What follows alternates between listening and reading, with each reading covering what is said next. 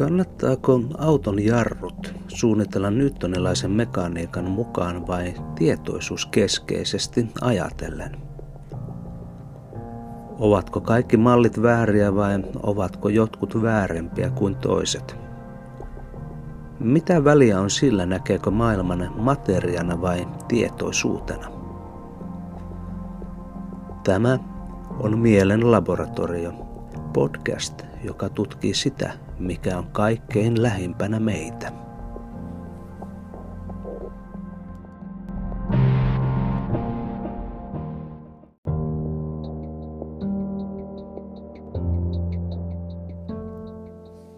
Ennen jakson alkua pieni tiedotusasia.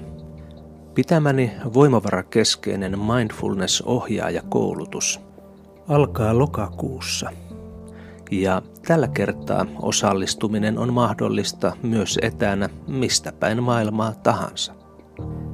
Lisäksi uusi kirjani Mindfulness, mielen selkeys ja myötätunto saapuu kauppoihin lokakuun lopulla.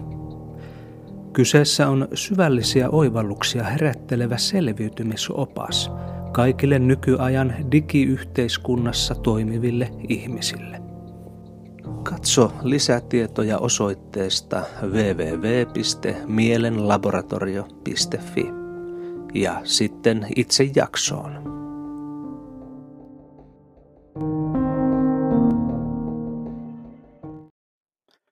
Tervetuloa Mielen laboratoripodcastiin. Mulla on tänään tässä vieraana joogaopettaja ja ehkä voisi sanoa, että tietoisuuden tai, tai maailman tutkija Miska Käppi.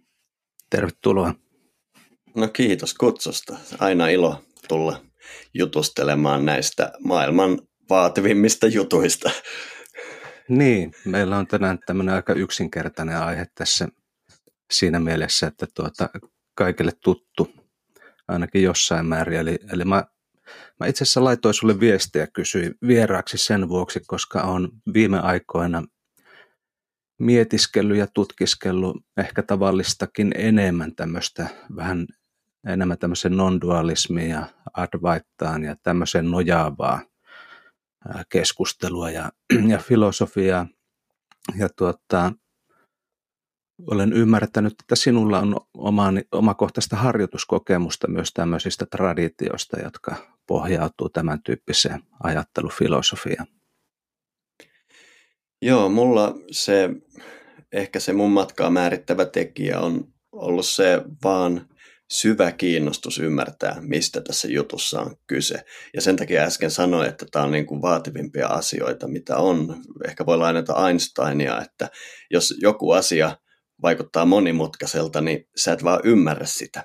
Ja sittenhän tietysti kun me pyritään ymmärtämään mitä tahansa olemassaoloa tai muuta, niin tavallaan voidaan nähdä, että mitä yksinkertaisemmin me pystytään pukemaan se asia, niin sitä paremmin me ymmärretään kyseinen ilmiö. Ja mun tiellä tämä on tietysti johtanut siihen, että mä oon päätynyt näiden filosofioiden pariin, mitkä redusoi itse asiassa koko olemassaolon yhteen asiaan. Ja nämä sun mainitsemat jutut on juuri sitä, minkä pari mä oon sitten matkallani päätynyt, koska sinne yleensä tämmöinen, kun sä otat savuverhoa pois eestä ja yrität päästä sinne todellisuuden perusolemukseen, niin siellä odottaa usein hyvin yksinkertainen vastaus, minkä nämä sun mainitsemat koulukunnatkin oikeastaan pukee lukuun yksi tai sanomalla, että ei kaksi. Aivan. Joo. Tota, sä oot aika tunnettu varmasti tämmöisellä suomalaisella podcast-kentällä, mutta saattaa olla, että mielenlaboratoriossakin on joitain kuulijoita, jotka ei vielä sinun juttuja ole enemmän kuunnellut. Niin kysynpä sitten tämmöisen hyvin yksinkertaisen advaitistisen kysymyksen, että kuka on Miska Käppi? Se, mä oon nyt tässä vähän neljättä vuosikymmentä yrittänyt itse selvittää tota juttua. Mä en ole vielä ihan löytänyt valmista vastausta, että tutkimusprosessi on vielä kesken.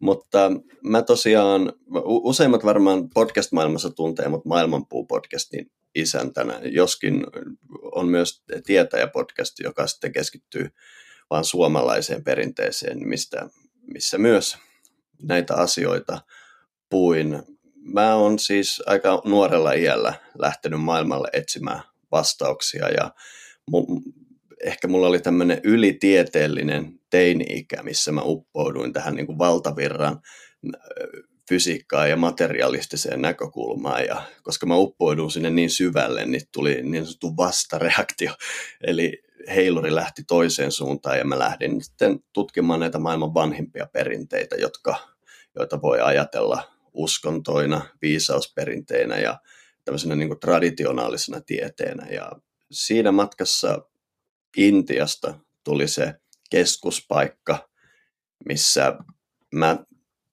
opiskelin sitten suurimman osan nuoruusvuodesta, sanotaan 20 ja 30 ikävuoden välillä. Ja näiden opintojen seurauksena mä oon sitten ollut mukana perustamassa Suomeen Shakta Joogakoulua, joka nyt vaikuttaa, onko se nyt yhdeksällä paikkakunnalla.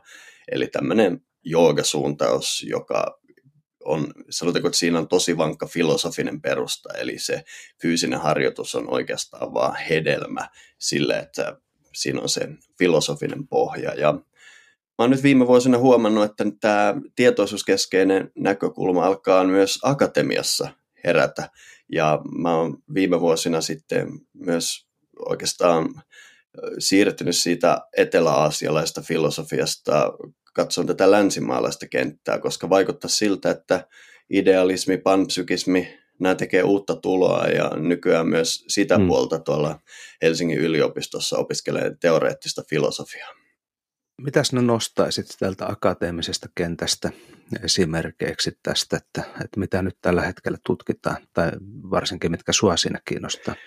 No Meillähän nyt on toi 1900-luku kynnetty fysikalismi maailmassa.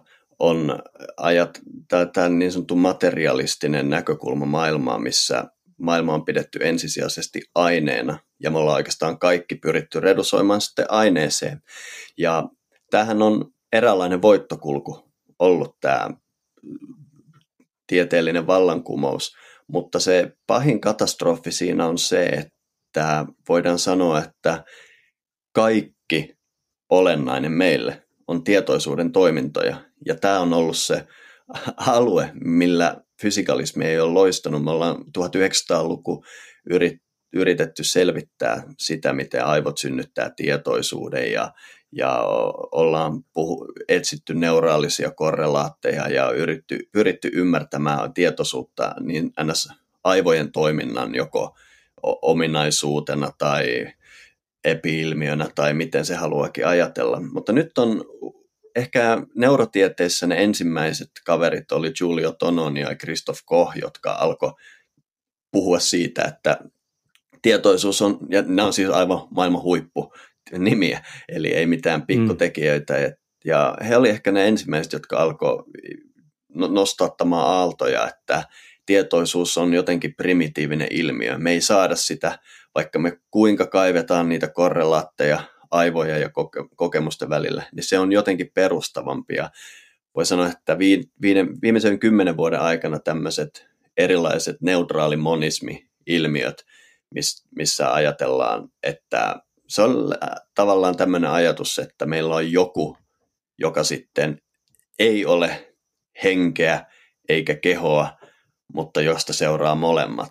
Ja tämä on ollut semmoinen tarvittava askel, että sitten vaikkapa Kalifornian yliopistossa kognitiotieteilijä Donald Hoffman on tehnyt mahtavat teoriansa, mitä hän kutsuu tietoiseksi realismiksi, conscious realism, joka on käytännössä idealismin tietynlainen muoto. Ja sitten meillä on ollut muuten tämmöisiä merkittävää vielä filosofeja, niin kuin vaikka Bernardo Kastrup, joka ei tule akatemian ulkopuolelta, mutta on hirvittävän niin kuin, ö, paljon aurannut sitä aluetta.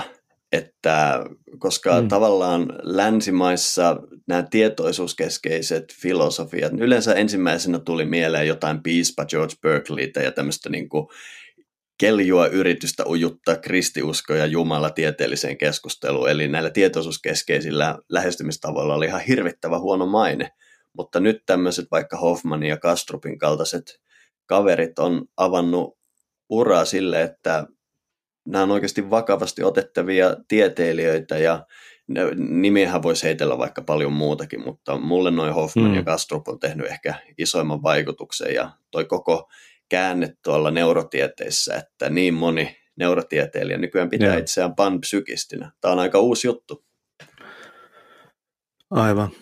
Joo, tuossa tuli itse asiassa niin paljon tarinaa, mutta mä aloin miettiä, että meidän pitää varmaan tehdä tästä podcast-sarjaa, eikä yksi podcast, jos nuihin lähdetään paneutuu syvemmälle. Mutta tuota, jos lähdetään vähän sinne aakkosten alkuun, eli, eli puhuit tästä fysikalismista esimerkiksi, mm. niin meillähän on kaikille oikeastaan, jotka ollaan suomalainen koulujärjestelmä jollakin tavalla taaperrettu läpi, niin tuttu tämmöinen ää, ajattelutapa, joka ehkä vaikka se onkin tuttu, niin se ei välttämättä ole näkyvä, koska se on vähän mm-hmm. niin kuin ilma, jota hengitämme, että sitä ei huomaa, huomaa vaikka se on siinä kokea läsnä. Ja, ja tämä fysikalismi siis on, tarkoittaa sitä, että meillä on tämmöinen ajatus, että, että tuota, maailma koostuu tämmöisistä materiaalisista, fyysisistä objekteista, jotka ovat ikään kuin toisistaan erillisiä.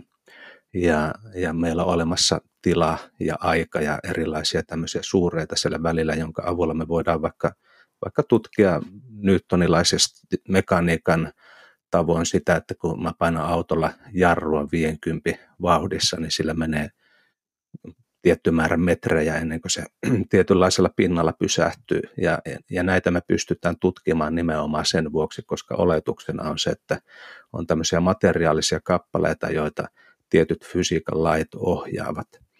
Ja, ja tätä on sitten myös laajennettu ehkä huomaamattaankin myös monille muillekin osa-alueille, joka ehkä näkyy myös tässä neurotieteessä sillä tavalla, että, että ajatuksena on, että, että myös tietoisuus ja kaikki mahdollinen, mitä tapahtuu, niin niiden täytyy olla tämmöisten kappaleiden, materiaalisten kappaleiden toiminnan tulosta. Ja, ja yleinen ajatus sitten on se, että, että meidän mielikin on, on aivoissa, niin tällä pääkallon sisällä sijaitsevissa aivoissa olevien neuronien monimutkaista toimintaa ja, ja siitä sitten syntyy tämmöinen niin ajattelu ja, ja ihminen olentona, persoonana.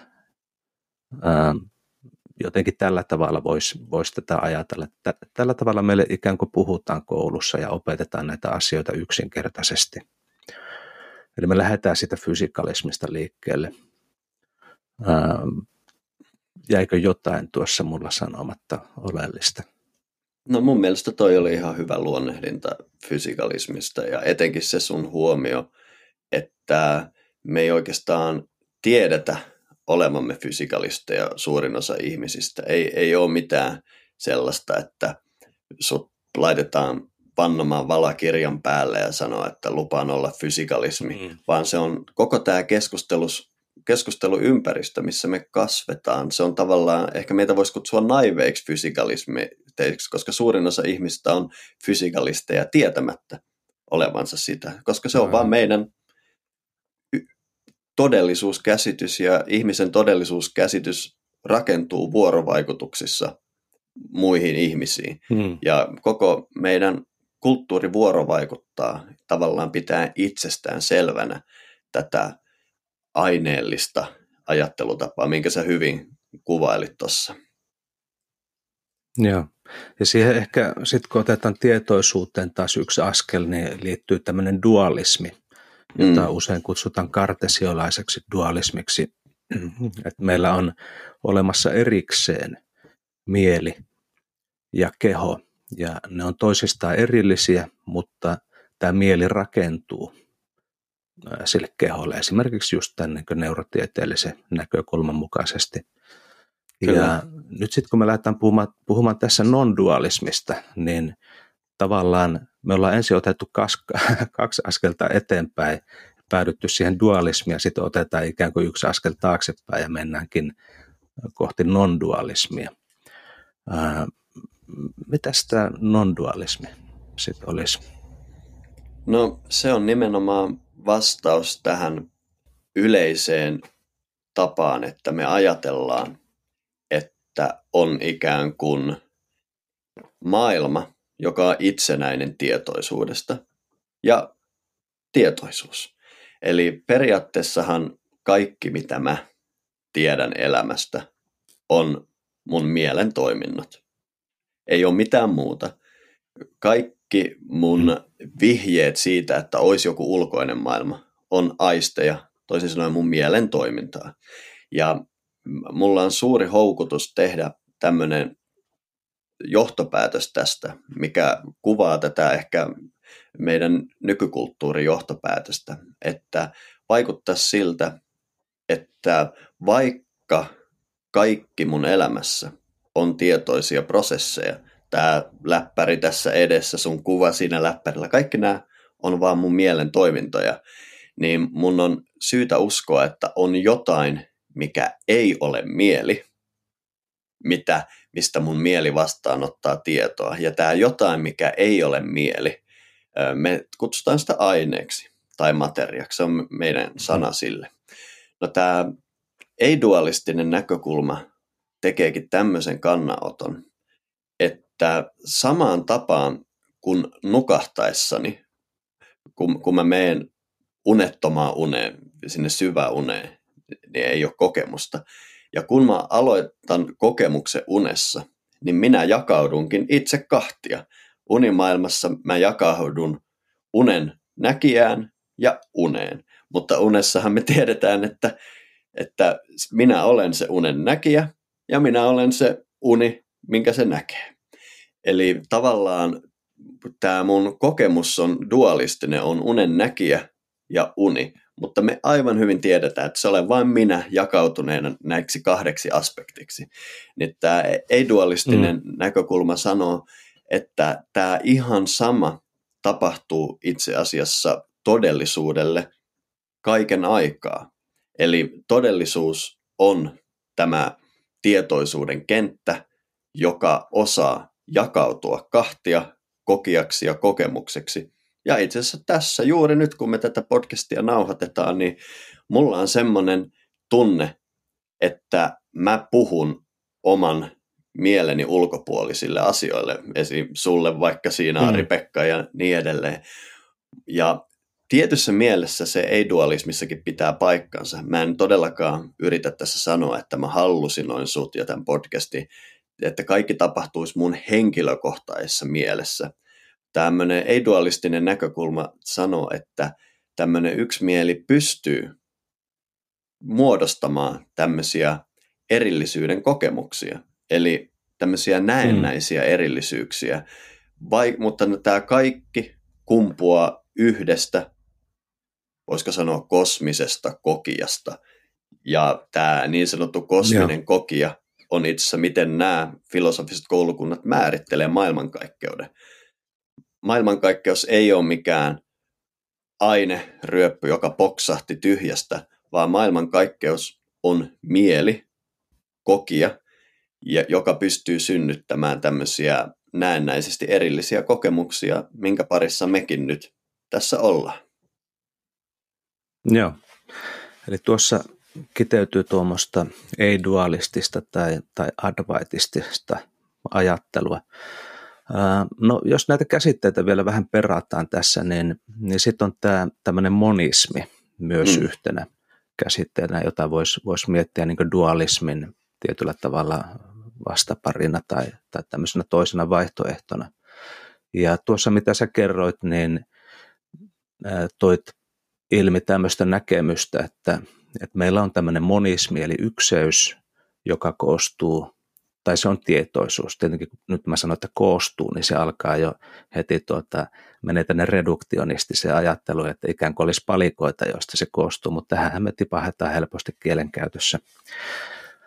Mutta mut sitten toinen, siis monismejahan voisi olla tietenkin muitakin kuin tietoisuuskeskeinen. Esimerkiksi mm. materialismi on aika mm. useinkin monistista. Ja varsinkin silloin, kun me yritetään selittää tietoisuus tämmöisenä materiasta syntyvänä ilmiönä, niin me ollaan taas monismissa kiinni. Ja itse asiassa tietyllä tavalla voisi sanoa, että sekin on ei-dualistinen ajatus, että on vain materia, että ei ole, ei ole mitään kahta.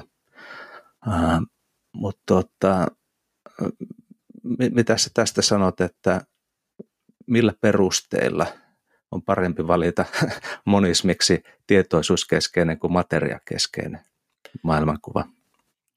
Kyllä, monet materialismin muodoistahan on monistisia ja tämä mo- mon- mono, josta tämä sana monismi tulee, se ei viittaa tällä kertaa hiihtojalkineeseen, vaan kreikan kielen numero yksi, eli mm. mono. Ja kaikki tietää, kun kuuntelee monolevyjä, niin sieltä kummastakin kajarista kuuluu vain yksi ja sama ääni. Eli materialismi voi olla monistinen filosofia ja itse asiassa tiede jopa niin kuin vaistomaisesti ymmärtää sen, että jos me voidaan yhdellä asialla selittää koko olemassaolo, niin se on vaan vakuuttavampi teoria. Eli materialismi pyrkii selittämään yhdellä asialla kaiken, ja tämä yksi asia on materia. No sitten me tullaan vähän hassuun tilanteeseen, kun me aletaan selittämään pelkästään materian ehdoilla maailmankaikkeutta. Ensinnäkin materian tarkempi tutkimus on osoittanut, että materia on vaikea löytää.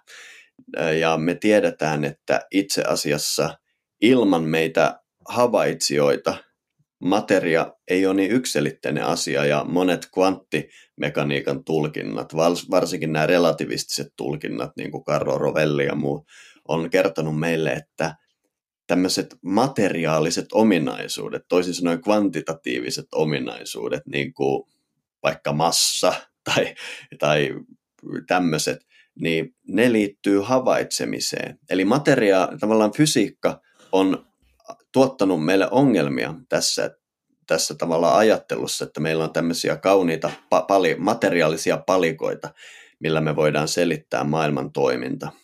Mutta ehkä se kaikista isoin ongelma tässä materialistisessa monismissa on se, että tässä on Miska ja Ari-Pekka juttelemassa. Ja meillä, sano jos olen väärässä, mutta me kumpikin ollaan kokevia olentoja. Meillä on rikas sisäinen maailma ja niin kuin me äsken puhuttiin, itse asiassa me ei tunneta mitään muuta kuin tietoisuuden kautta. Tietoisuus on ainoa meidän tuntema todellisuutta välittävä asia. No tämä muodostaa tämmöisen ongelman tälle monistiselle materialismille, koska vaikuttaa siltä, että me ollaan ensisijaisesti tietoisia. Ja länsimaalaisessa filosofiassakin me tiedetään, että epistemologisesti tai tietoteoreettisesti tietoisuus on se, mistä Descartes ajoista asti, se on ainoa juttu, minkä olemassaolosta me ollaan varmoja. Kaikki muu sitten vaatii enemmän askelia, eli se on tietoteoreettisesti myös luotettavin kategoria meille. No, hmm. nämä, nämä monistiset materialistiset teoriat on sitten kuitenkin joutunut sanomaan, selittämään, että miten materia voisi synnyttää tämän tietoisuuden. Eli miten, jos kerran kaikki selitetään materialla, niin tietoisuuskin pitäisi pystyä selittämään materialla. Mutta me ollaan päädytty tuossa semmoiseen hmm. hauskaan tilanteeseen, että me selitetään jonkin, jollakin, minkä olemassaolosta me ei ole ihan varmoja. Me yritetään selittää, miten joku, minkä olemassaolosta me ei ole varmoja, synnyttää ainoan asian, minkä olemassaolosta me ollaan varmoja. Eli me ollaan päädytty Joo. tähän tosi hankalaan tilanteeseen, mitä nyt on sitten mielen filosofiassa David Chalmersin jälkeen kutsuttu tietoisuuden vaikeaksi ongelmaksi. Eli me ei oikeastaan mm. osata selittää, miten materia voisi synnyttää tietoisia tiloja, ja meillä ei ole totta puhua edes hyvää esimerkkiä periaatteesta, miten se voisi tapahtua. Saati sitten tarkoista selitteestä. Meillä on tavallaan tämmöinen umpikuja tuossa. Ja kuitenkin meillä on tämmöinen tilanne, että me pyst- meillä ei ole tavallaan ongelmaa sillä, jos me otetaankin se tietoisuus pohjaksi, että miten tietoisuus voisi synnyttää materiaalisen kokemuksen. Sitähän tapahtuu meille jatkuvasti. Unet on hyvä esimerkki. Mun unissa on materiaa. Me, meillä on hirvittävä määrä empiiristä dataa siitä, että tietoisuus pystyy synnyttämään materiaalisia kokemuksia ilman mitään ulkoista inputtia. Ja tällä lailla tämä mm. kääntääkin tämän suunnan ihan toisinpäin ja me huomataan, että ehkä toi oli aina virhe pitää materiaa ensisijaisena. Ja me käännetäänkin ikään kuin, tästä on joku julkais kirjankin, että loppu ylösalaisin ajattelulle. Eli ei yritetäkään Joo. selittää sitä materiasta tietoisuuteen, vaan päinvastoin. Ja mä itse luotan tähän Joo. Ketjuun paljon enemmän. Joo. Mä mietin tuota, tuon asia, mitä mäkin olen mietiskellyt ja pohdiskellut vuosikausia, ellen jopa vuosikymmeniä, mutta tuota, ähm, se, mihin mä oon kiinnittänyt tässä keskustelussa monesti huomiota, on, on tavallaan se, mitä säkin sanoit tuossa äskettäin, että, että meillä ei ole esimerkiksi luotettavaa teoriaa siitä, että miten materia synnyttäisi tietoisuuden. Mutta siitä kohti mä oon vähän eri mieltä, koska mun nähdäkseni on olemassa tällä hetkellä myös semmoisia suhteellisen uskottavia teorioita siitä, että, että jos nyt nämä premissit olisi se, että oikeasti olisi materia ensisijainen, niin me pystyttäisiin kyllä selittämään esimerkiksi tämän nykyisten kompleksisuustieteiden näkökulmasta tämmöisiä emergenttejä ilmiöitä, jotka syntyy hyvin monimutkaisissa tämmöisissä vuorovaikutusketjuissa.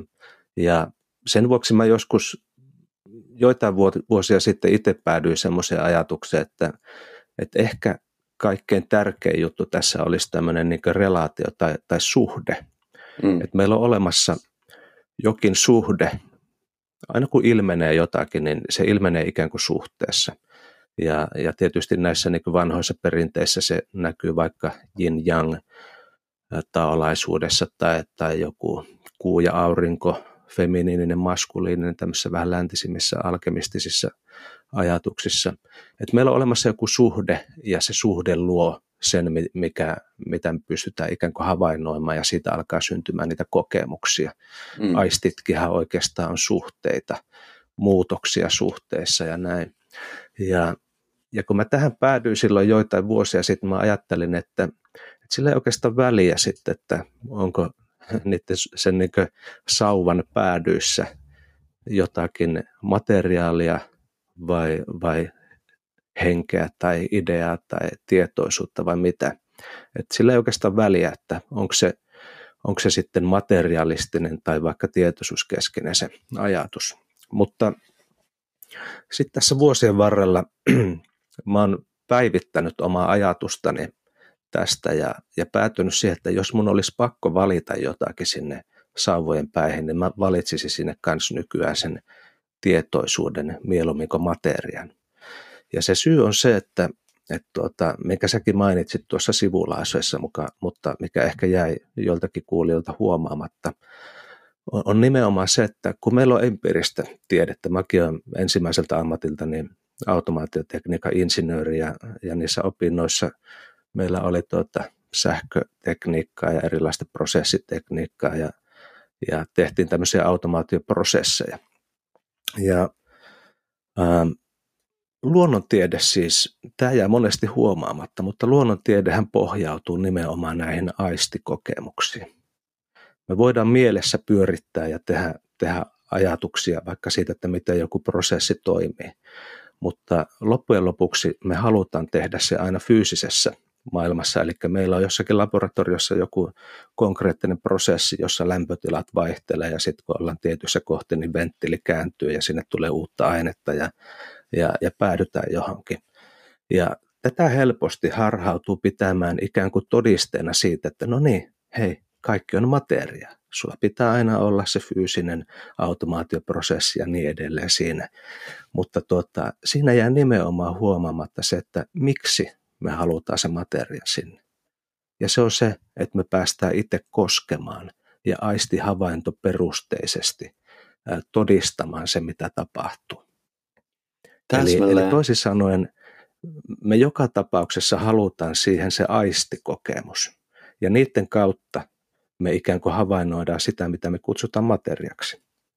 Ja, ja tästä syystä musta se on järkevämpi perusta nykyajattelussa, niin ää, lähteä siitä liikkeelle, mikä on se perimmäinen, mihin me tähän mennessä ollaan päästy käsiksi, eli, eli tämä niin oma aistihavaintokokemus maailma. Et jos me mietitään vaikka tämmöisiä fMRI-laitteita, joilla me tutkitaan nykyään niin neurotieteessä paljon aivojen toimintaa, niin ää, oli itse asiassa yhdessä vaiheessa ää, aloin miettimään, että alkaisin tekemään artikkelia tämmöisestä neurotieteellisestä neuropsykologiasta. Ja, ja koska on insinööripohja, niin tota, aloitin sen lukemalla kaksi väitöskirjaa fMRI-laitteen toiminnasta.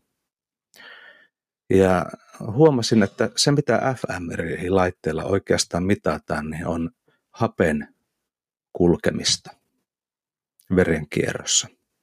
Eli se on se, mitä me saadaan, kun me katsotaan niitä hienoja kuvia aivoista, jossa on punaisia ja sinisiä pisteitä ja tuo ja tuo aivojen osa aktivoituu tässä, niin se, mitä me oikeasti nähdään siinä kuvassa on se, että niissä kohdissa on tämä magneettikuvannan avulla huomattu, että siellä on enemmän happimolekyylien liikettä kuin joissakin muissa kohdissa, mutta itse asiassa kaikissa kohdissa siellä on sitä happea jatkuvasti. Mutta se liike on vähän ää, niin nopeampaa tietyissä kohdissa. Ja tästä me tehdään sellainen johtopäätös, että siellä on neuronien toimintaa enemmän, koska se vaatii happea ja todennäköisesti sinne kulkeutuu sitten enemmän sitä happea.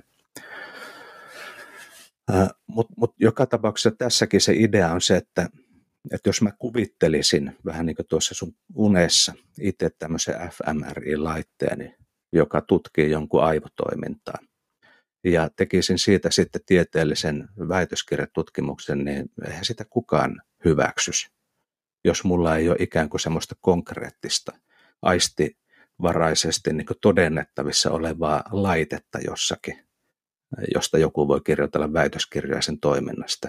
Eli, eli siinäkin me tukeudutaan siihen niin aistihavaintoon, vaikka me käytettäisiin minkälaisia laitteistoja. Mm-hmm. Niin ne aina joko replikoi meidän omaa aistitoimintaa tai vähintäänkin koodaa se semmoisen muotoon, että mä pystyn sen omilla aisteilla, tuntoaistilla, näköaistilla, millä tahansa niin jotenkin havainnoimaan. Eli pitkä, pitkä monologi päätteeksi. Tämä on suunnilleen se mun ajatteluketju, miksi siellä sauvojen päissä pitäisi minusta olla enemmän jotakin tietoisuuteen liittyvää kuin materiaa. Juuri näin.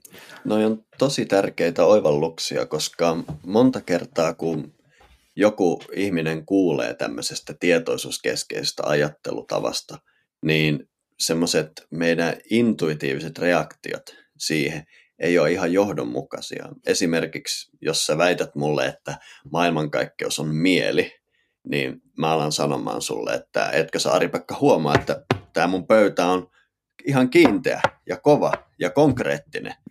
Huomaamatta, nyt heiluu mm. ruutukin, kun lyön pöytää. Huomaamatta, että, Kyllä. että kaikki tämä kiinteä, konkreettinen, nämä on mielen ominaisuuksia. Ne on mun mielessä olevia ominaisuuksia. Eli me kaikki tämmöiset ominaisuudet, mitä me aineelle annetaan, itse asiassa on mielen tiloja, mielen toimintoja.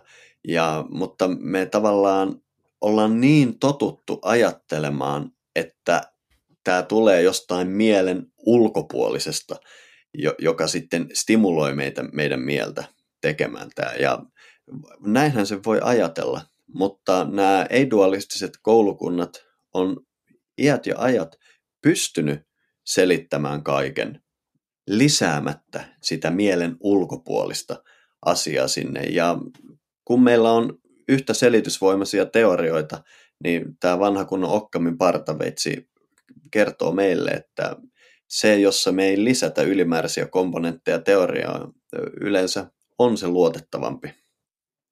Ja mm toi on tosi vaikea ajatella näin. Mä pidän siitä esim. tämän Nobel-palkittu fyysikko Andrei Linde Stanfordin yliopistosta sanoi, että meillä fyysikoilla on paha tapa, että kun me aletaan tekemään tiedettä, ensin on tietoisuus, joka alkaa lukemaan tai luomaan teorioita, joka alkaa havainnoimaan maailmaa, ja sitten me kerrotaan jostain fyysisestä maailmasta, ja me unohdetaan, mistä se homma alkoi. Se homma alkoi siitä, että on mm, tietoisuus, joka alkaa selittämään kokemusta. Juuri näin. Toisaalta täytyy sitten sanoa se, että toinen, mihin olen päätynyt tässä vuosien varrella, on se, että, että mä oon alkanut jotenkin näkemään sen, että meillä on ikään kuin erilaisia tasoja, miltä me tutkitaan maailmaa. Jos haluaa kompleksistieteitä käyttää tässä taustalla, niin sitten voisi sanoa, että ne on erilaisia emergenssin tasoja, eli, eli erilaisten vuorovaikutussuhteiden luomia ilmiöitä. Ja esimerkiksi tuossa mun aiemmassa esimerkissä vaikkapa auton jarruttamisesta, niin jos mä mietin jotakin vaikka Bemarilla töissä olevaa insinööriä, joka suunnittelee jarruja, niin mä todennäköisesti haluaisin ostaa semmoisen auton, jonka insinööri on käyttänyt tämmöistä newtonilaista ajattelua siellä taustalla jarruja suunnitellessaan kuin ää, tietoisuuskeskeistä ajattelua, koska, koska ne voi olla vähän niin kuin eri tasoilla, että, että jos mä lähden miettimään sitten insinöörinä sitä, että, että tietoisuus synnyttää kaiken, joten, joten loppujen lopuksi ää, mä saattaisin suunnitella jarrut sillä tavalla, että, että se auto alkaa vaikka soittamaan jotakin tyynnyttävää ja rauhoittavaa musiikkia, jotta tämä kuski rauhoittuu ja hänen tietoisuutensa ää, pysäyttää sen auton sitten tai, tai jotakin muuta tämmöistä ihan absurdia. Eli, eli tavallaan meillä on myös erilaisia tasoja, joissa on erilaisia välineitä, jotka on ikään kuin käyttökelpoisia ja hyödyllisiä.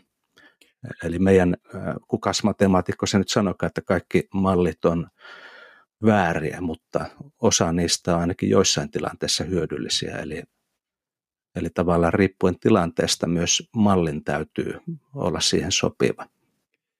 Joo, mä oon ehkä hiukan eri mieltä, joskin paljosta samaa mieltä sun puheenvuoron kanssa, mutta se, mistä mä oon vähän eri mieltä on, että tämmöisessä tietoisuuskeskeisessä filosofiassa me monta kertaa luullaan, että me joudutaan luopumaan joistain materialismista tutuista asioista.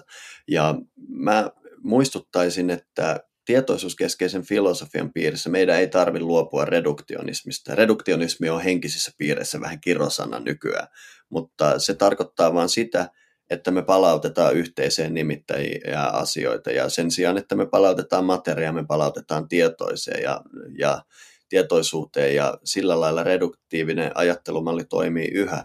Ja toisaalta me ei, meidän ei tarvitse hylätä naturalismia. Eli, eli moni ö, ajattelee, että jos maailma on tietoisuus, niin sitten on niin kuin, nämä tietoiset prosessit on samanlaisia kuin meidän ihmisten metakognitio metakognitio niille, jotka ei tiedä tämästä sanahirviötä, tarkoittaa käytännössä sitä meidän, meidän mielen osaa, joka me tunnetaan, joka, jonka olemassaolo me tiedetään. Ja tämä tarkoittaa sitä, että tämmöisessä tietoisuuskeskeisessä filosofiassa maailman toiminnot ei ole tietoisia toimintoja siinä mielessä, miten me ihmistietoisuus ymmärretään. Tämmöinen metakognitiivinen tila tarkoittaa kokemuksellista tilaa, jossa sä tiedät, että sulla on tämmöinen kokemus. Mä en missään nimessä oleta, mm. että maailmankaikkeus on ensisijaisesti tämmöisiä kokemuksellisia, tietoisia tiloja. Itse asiassa mä oon sitä mieltä, että maailmankaikkeudessa ei juuri ole tietoisuuden tiloja, jotka on itse tietoisia ihmisten ulkopuolella ja tämmöisten monimutkaisten eläinten ulkopuolella. Eli nämä on äärimmäinen poikkeus tässä tietoisuudessa, joka on maailmankaikkeudessa. Eli se on tämmöistä ikään kuin vaistomaista, aistimaista toimintaa. Eli mun mielestä maailmankaikkeudessa ei tiedä toimivansa, vaan se toimii vähän niin kuin kolme kuukautta vanha vauva ei tiedä toimivansa. Hän on tietoinen ja hän toimii ikään kuin aistien varassa. Ja kun me katsotaan maailmankaikkeutta tämmöisten niin kuin naturalististen äh, linssien läpi, me vaan nähdään, että maailmankaikkeus tekee mitä se tekee. Ja kun me empiirisesti löydetään tämmöisiä äh, lainalaisuuksia maailmankaikkeuden toiminnasta. Me kutsutaan niitä luonnonlaeiksi. Ja esimerkiksi Newton löysi tämmöisiä tietynlaisia lainalaisuuksia, että mm. hemmetti kappaleet kiihtyy näin ja vetää toisiaan puoleensa. Eli me voidaan mun mielestä käyttää Newtonin teorioita täysin idealismin tai tietoisuuskeskeisen maailmankuvan sisällä. Meillä vaan tulee pieni tulkintaero. Newton ei löytänyt lainalaisuuksia materian toiminnasta, hän löysi lainalaisuuksia tietoisuuden toiminnasta. Ja nämä kaikki hmm. lainalaisuudet on meille yhä käyttökelpoisia ja sitten se Bemarin jarroteknikko siellä, hän on löytänyt tästä maailmankaikkeudesta, joka on ensisijaisesti tietoisia toimintoja, lainalaisuuksia, jonka mukaan hän pyrkii pysäyttämään Bemarin mahdollisimman luontettavasti. Eli mun mielestä missään vaiheessa ei tarvita sitä ainetta tai materialismia sinne. Me voidaan yhä tutkia empiirisesti maailmaa ja löytää siitä lainalaisuuksia mm. ja oppia tekemään hyviä autoja. Mutta mä mietin tuossa sitä, kun jos mietitään nyt vaikka sitä Newtonin fysiikkaa ja sitten otetaan siihen seuraava askel, joka oli Einsteinin suhteellisuusteoria. Ja, ja oikeastaan Einsteinhan jo suhteellisuusteoriallaan tietyllä tavalla todisti, että se mitä Newton oli havainnut, niin se on vaan semmoinen niin hyvin äh, rajatun, rajattujen premissien sisässä ää, niin todeksi todettua.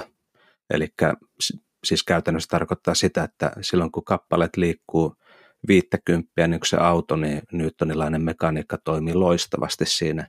Sitten kun se liikkuu 200 000 kilometriä tunnissa se auto, niin sitten se ei enää toimikaan se, mitä Newtoni suunnitteli, vaan, vaan tämmöiset suhteellisuusteoriaan liittyvät ilmiöt alkaa näkymään enemmän ja enemmän siinä ja vääristämään ikään kuin sitä, mitä se Newtoni kuvitteli, että tapahtuu. Ää, mutta siitä huolimatta, jos mä alan rakentamaan vaikka tätä tuolia, jolla mä istun, niin se olisi aivan niin kuin, jos mietitään sitä Okkamin partaveitsiä, minkä mainitsit aikaisemmin, niin se olisi niin kuin partaveitsien tuhlaamista, jos mä yrittäisin suhteellisuusteorian kautta miettiä sitä, että millä tavalla mun kannattaa liittää nämä puuosat yhteensä, että ne kestää tämmöisen 85 kiloisen äijän tässä näin. Eli, eli siinä mielessä mä mietin tuossa, mitä sanoit, että, että, mä ymmärrän ja hyväksyn niin itsekin oman kokemukseni kautta sen, sen ajatuksen, että, että tuota, niin kuin sanoin tuossa, että, että jos laitetaan sen suhteen väliin jotakin, niin, niin on parempi lähteä sinne syvempiin premisseihin, eli siihen tietoisuuteen. Mutta sitten toisaalta mä en näe mitään, ongelmaa siinäkään, että miksei, miksei näitä tämmöisiä autorenkaita ja muita voisi nimittää materiaksi ja aineeksi, kun niissä käyttötarkoituksissa se, se toimii erittäin hyvin. Itse asiassa voisi jopa sanoa, että jos lähtee tietoisuuskeskeisesti liikkeelle, että, että aine on nimitys tietylle äh, tiettyjen rajojen sisällä toimivalle tietoisuudelle. Ja on paljon helpompaa käyttää sana aine kuin lähteä selittämään se sieltä tuota monismista käsi se kokonaisuus. Vai, vai mitä mieltä olet? No, mä oon sitä mieltä, että mä, mä, mä oon sun kanssa ihan samaa mieltä enimmäkseen. Oikeastaan toi viimeinen lause on ainoa, mistä en. Eli mun mielestä meillä ei ole missään vaiheessa syytä hylätä tätä monistista ajattelutapaa. Ja meillä ei ole myöskään syytä lopettaa käyttämättä materia tai aine termejä. Eli niin kuin sä sanoit, materia on tietynlainen tietoisuuden ilmentymä tässä. Ja itse asiassa tämä yleensä on, onkin ajateltu niin, että meillä, meillä on ikään kuin No ehkä ei mennä nyt tuonne noin noin monimutkaisiin juttuihin, vaan yritetään ensin selvittää tämä juttu. Eli mäpä kokoan nyt vielä ajatukseni. Öö, niin meillä ei ole missään vaiheessa oikeastaan syytä hylätä sitä monistista näkökulmaa. Me voidaan todella puhua Joo. materiasta, mutta tavallaan se meidän ikään kuin paatunut mä sanon jopa paatunut tottumus pitää materiaa tietoisuuden ulkopuolisena. Se ei itse ikinä palvele meitä, vaan se aina pikkasen hämmentää meitä ja vääristää meidän suhdetta itseemme ja koko maailmaa. Eli mun mielestä me voidaan hyvin puhua materiasta ymmärtäen sen, että se on tietoisuuden ilmentymä. Ja me voidaan yhä luottaa empirismiin, joka sitten kertoo meille, miten tämä maailmankaikkeus käyttäytyy, mutta tämä maailmankaikkeus ei olekaan meille ensisijaisesti aineellinen, vaan mielellinen. Hmm.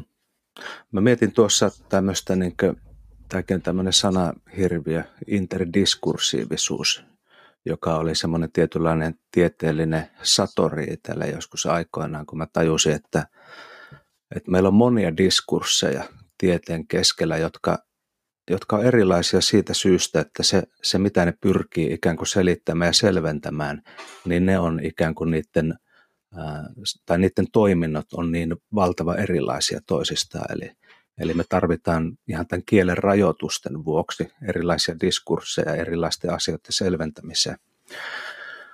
Mutta mut mä mietin tätä just, että jos me otetaan ihan tämmöinen normaali arkinen asia, mihin me törmätään ihmiset aina, että, että me vaikka tässä keskustellaan nyt sun kanssa, mm. niin en, enhän minäkään lähde oikeasti survomaan tähän nyt mitään semmoista, tai vaikka olisin kuin paatunut materialisti, niin en alka survomaan tähän semmoista ajatusta, että mun pitää jotenkin koko ajan miettiä sitä, että, että miten ne neuronit nyt tuolla miskan päässä synnyttää tuota tietoisuutta, minkä kanssa minun päässäni sijaitsevat neur- neuronit niin tuota, lähtee ikään kuin rakentamaan tämmöistä vuorovaikutusta, vaan siitä huolimatta, että meitä ollaan koko tämä koulujärjestelmä ajan opetettu tämmöiseen reduktionistiseen materialismiin ja fysikalismiin, niin käytännön vaistojen ja intuitio ja muun sanelemanahan me ei kohdella esimerkiksi toisen ihmisen mieltä materiana.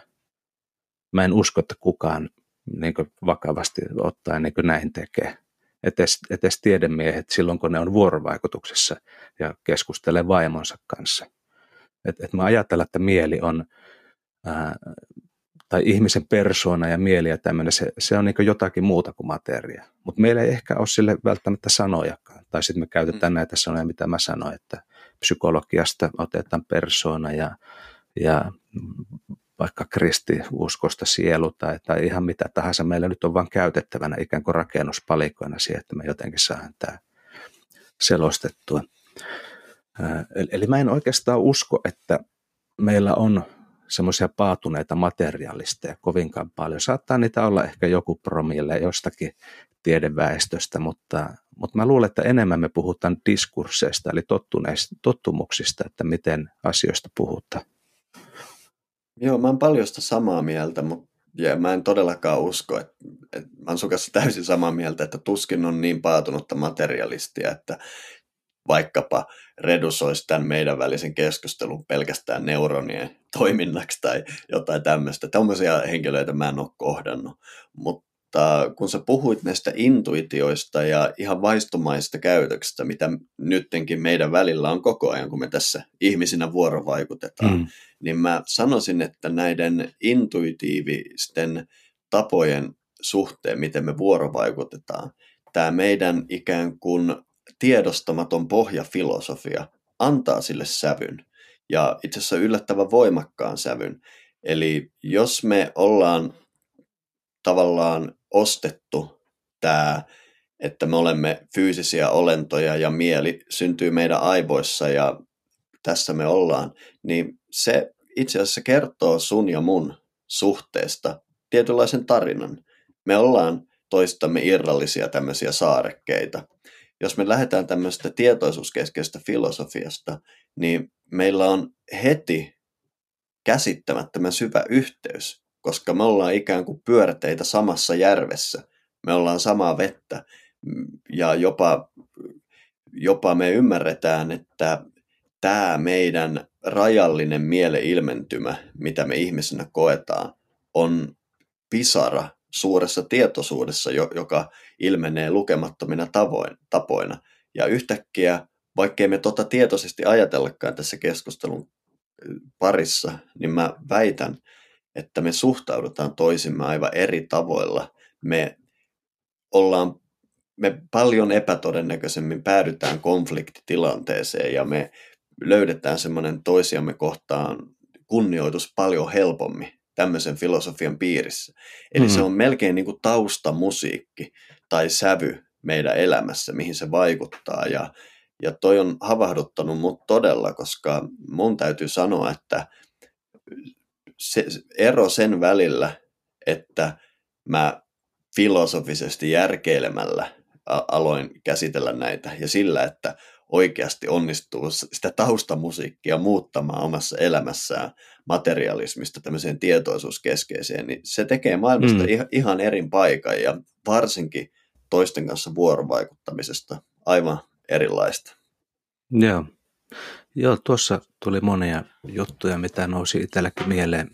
Ehkä se, että varsinkin tämä erilliset saarekkeet.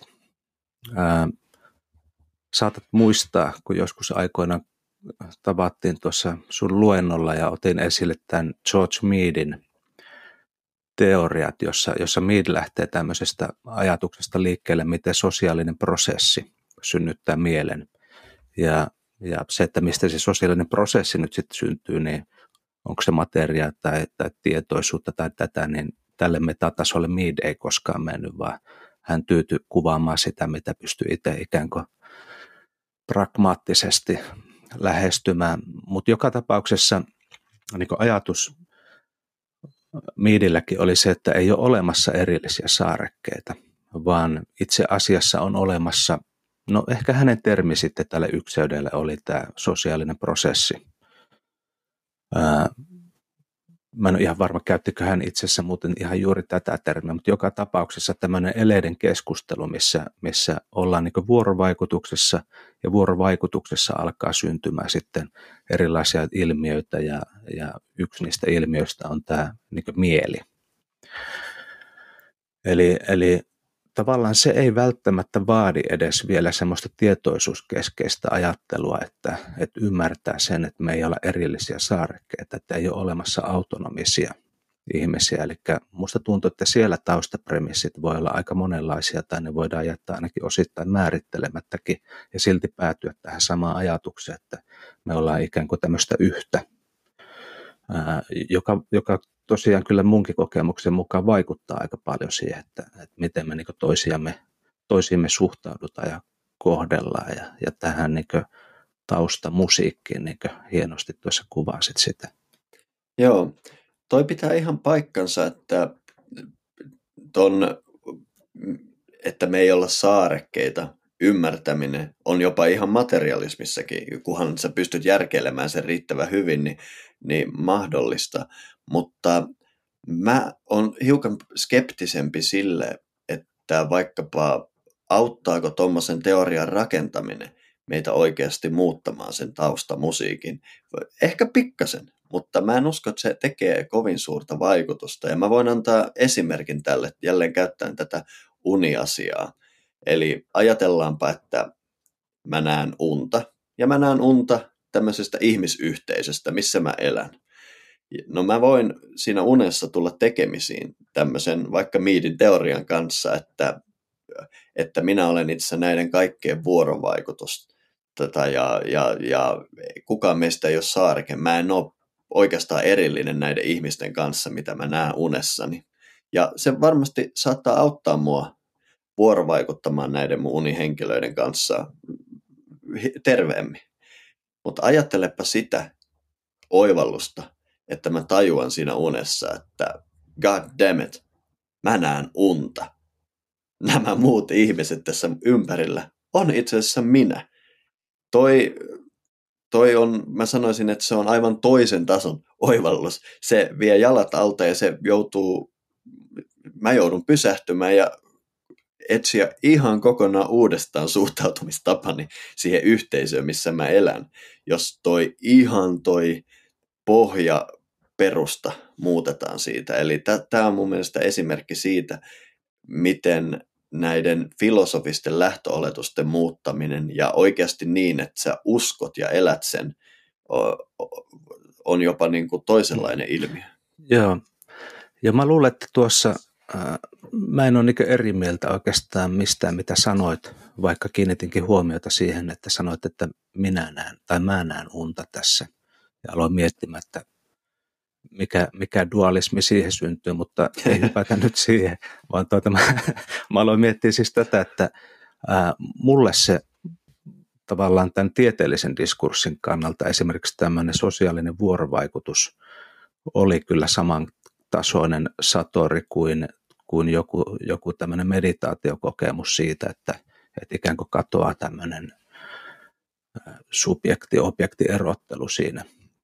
Mutta käytännössähän kaikki teoriat, niin kuin vaikka Miidinkin teoria, niin se oli vain yksi pyrkimys kuvata sitä, että mitä tapahtuu, ja hän osasi nerokkaasti ottaa esimerkiksi tämän, sen ajan psykologisen käsitteistön käyttöön ja sillä tavalla ikään kuin kuvata ykseys sosiaalisena prosessina. Eli silloin kun mä tajuan oikeasti sen, mitä Miidi tajus, niin mä huomaan samalla tavalla kuin sinä tuossa unessa, että hetkinen, enhän mä olekaan tässä mun pään sisällä, tai se mikä tässä on, niin tämä onkin tämmöistä ykseyttä ja kaikki muukin tässä sosiaalisessa prosessissa on sitä samaa prosessia. Eli, eli tavallaan on vähän mun näkökulmasta vain eri sanoja ikään kuin kuvata sitä samaa ilmiötä. Mutta sitten jos mä mietin vaikka tämmöistä vähän uskonnollis-filosofisempaa lähestymistapaa vaikka, vaikka sieltä joogamaailmasta tai, tai jostain muualta, missä tämä ykseys on, niin kyllähän se niin resonoi eri tavalla kuin se, että me ensin tehdään siitä tieteellistä, niin kuin vaikka tämä sosiaalinen prosessi. Siinä, siinä on jo ikään kuin mm. todennäköisesti aika semmoinen, niin kuin, miten mä sanoisin, tylsän materialistinen se, se tausta, millä lähdetään rakentamaan sitä.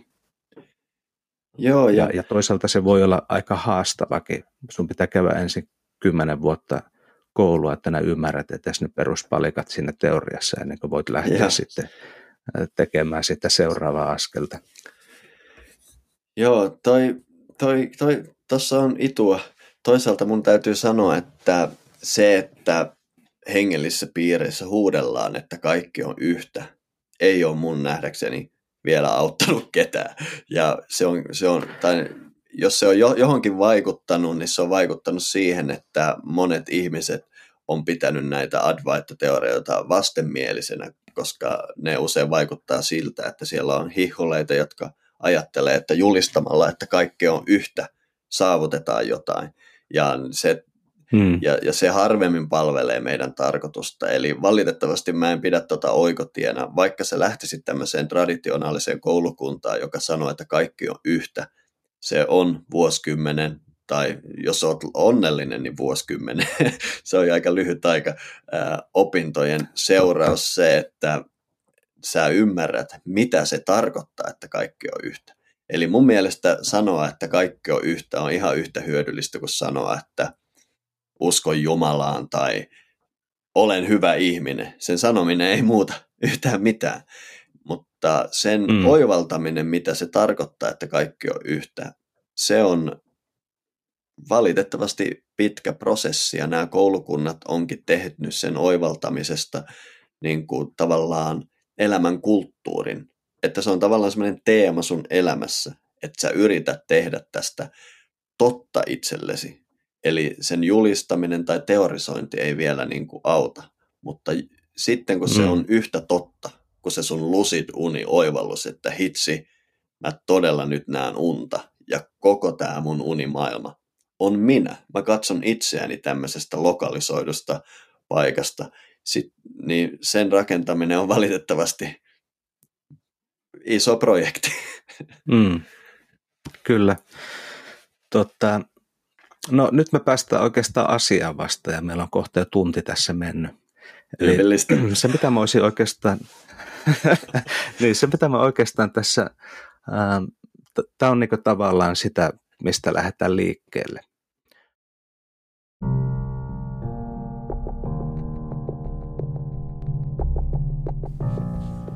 Jatkamme keskustelua jogaopettaja Miska Käpin kanssa seuraavassa jaksossa. Tämä oli Mielen laboratorio. Jos pidit kuulemastasi, suosittele podcastia myös ystävillesi. Lisätietoja löydät osoitteesta www.mielenlaboratorio.fi.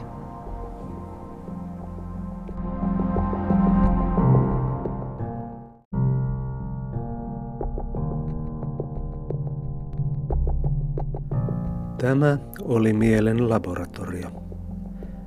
Jos olet kiinnostunut jungilaisesta coachauksesta, lyhyt psykoterapeuttisesta työskentelystä tai työnohjauksesta esimerkiksi meditaation liittyen, ota yhteyttä lähettämällä sähköpostia osoitteeseen ap@mielenlaboratorio.fi.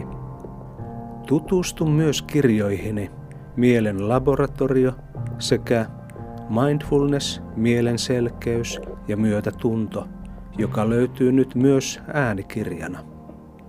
Ja jos pidit jaksosta, jaa se myös ystävillesi, jotta hekin pääsevät syventymään oman mielensä labyrintteihin.